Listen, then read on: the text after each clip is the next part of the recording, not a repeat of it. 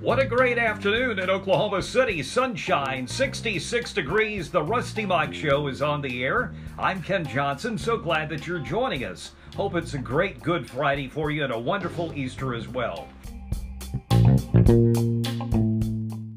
Well, our first guest is Oklahoma City University Dean of Business, Dr. Steve Agee. And Dr. Agee, thanks for coming in this afternoon on your day off. And, uh, well, I've had a couple of questions related to the economic impact on Oklahoma from slumping oil prices. And is there any hope ahead for Oklahoma's oil industry?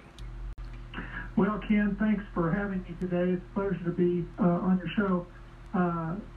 Yeah, is there hope? Yeah. You know, we in economics we look at short term, medium term, and long term. In the short term, there's going to be a lot of pain, a lot of grief, because the oil industry has been hit with a double whammy. Unfortunately, not only uh, has this coronavirus reduced demand in Oklahoma, in the nation, and globally, demand for everything, demand for entertainment, demand for uh, transportation. Uh, we, we don't drive as much, we don't fly as much, so the on the demand side, that reduction in demand has negatively impacted oil prices. And on the supply side, we had that uh, announcement by the Russians and the Saudis that they were going to increase oil production. They weren't going to continue the restriction on uh, production. And that supply increase also has a negative impact on prices. So Oklahoma has really been hurt by these two major events happening essentially at the same time. Uh, now, that's the short term. It, it's going to be painful. We're going to go through a real difficult time this year for sure. Uh, in the longer run, of course, things usually work out, things stabilize. Uh, if Russia and the Saudis, and there's already an indication from President Trump that they may uh, have an agreement to restrict production, and I've heard as much as six or seven million barrels a day that would help bolster oil prices. But we still have this demand problem that until the economy returns, or the you know health of our economy, right, health of our economy returns, uh, we'll probably see suppressed oil prices, which is going to be difficult for producers, for mineral owners, and for the state in terms of gross production taxes. Where is the price standing now? We're looking at about $24, $25. But when I, I looked, price of oil for uh, for uh, for crude right now.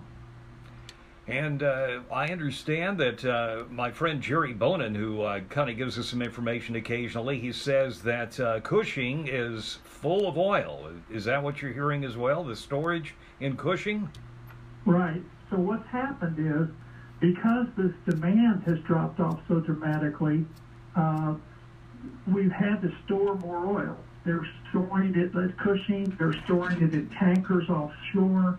Uh, this production, you know, was continuing to ramp up in the United States up until recently, and now we're seeing some leveling off. And there's not as much drilling naturally because of this price. So it's going to take a while for this to shake out. And you anticipate that prices eventually will be gradually going up? Well, I think they will, but it will take time. I think in the next several months, we won't see a lot of price movement until the economy starts to turn around from, from this virus situation and people get back out and they drive their cars, which consume gasoline, or they fly on planes, which consumes jet fuel. And, you know, those sorts of increases in demand will help uh, mitigate this uh, excess supply we have right now.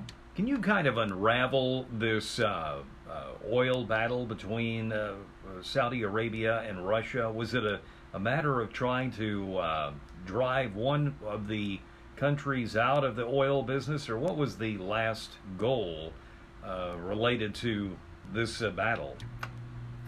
Well, what's happened, Ken, over the last, say, 15 years, basically, um, up until the time the United States oil producers uh, cracked the shale code, so back about 20 years ago, they cracked the shale code in gas in the Fort Worth Basin down around uh, Fort, Fort Dallas area.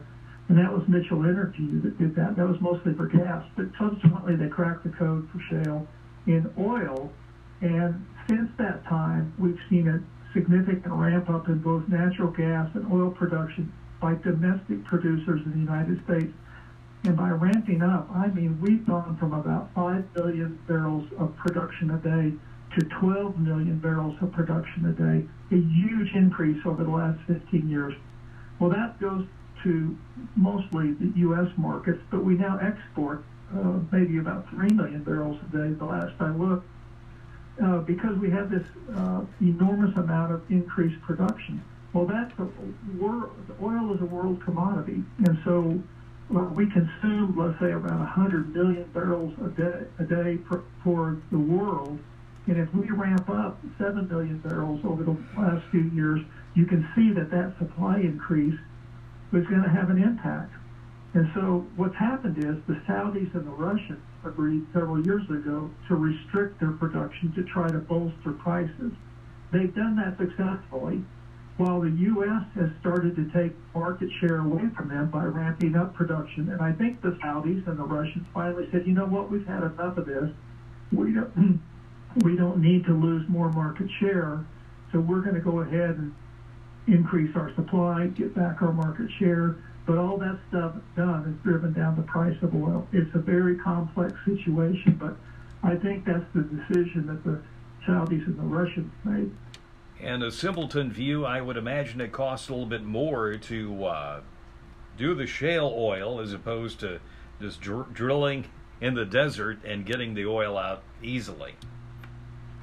Well, yeah, the, the Saudis uh, have historically had a lower cost of production.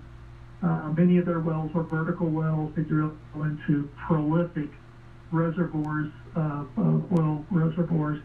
Uh, in the United States, uh, our uh, production now in shale is much more difficult, much more expensive. you know, we drill deep and then we go horizontal for as much as maybe two miles horizontally and uh, then we have huge fracs they put on these wells. It's very expensive to get oil out of the ground from some of these shale uh, producing areas. So yes, our cost of production is much higher than theirs.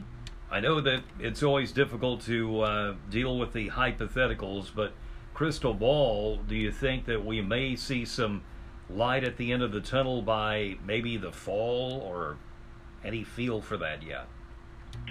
Well, the, from the research data that I've seen, and this is all being generated over the last several weeks since the onset of the COVID-19 virus, it looks like we may see a peak in the in the virus or the the uh, you know cont- contagion in the United States sometime this spring, like April, May. Right. And things may level off. But the research I've seen recently indicates there may be another second wave of this this fall. And so we have to be mindful of that. And then there could be a third wave next spring, kind of like when you have the, the flu virus. Right. It's sim- similar kind of cycling. It will it will take a, a remedy or a, a you know a vaccine. Once they get a vaccine for this, that will help a lot to mitigate this this virus situation.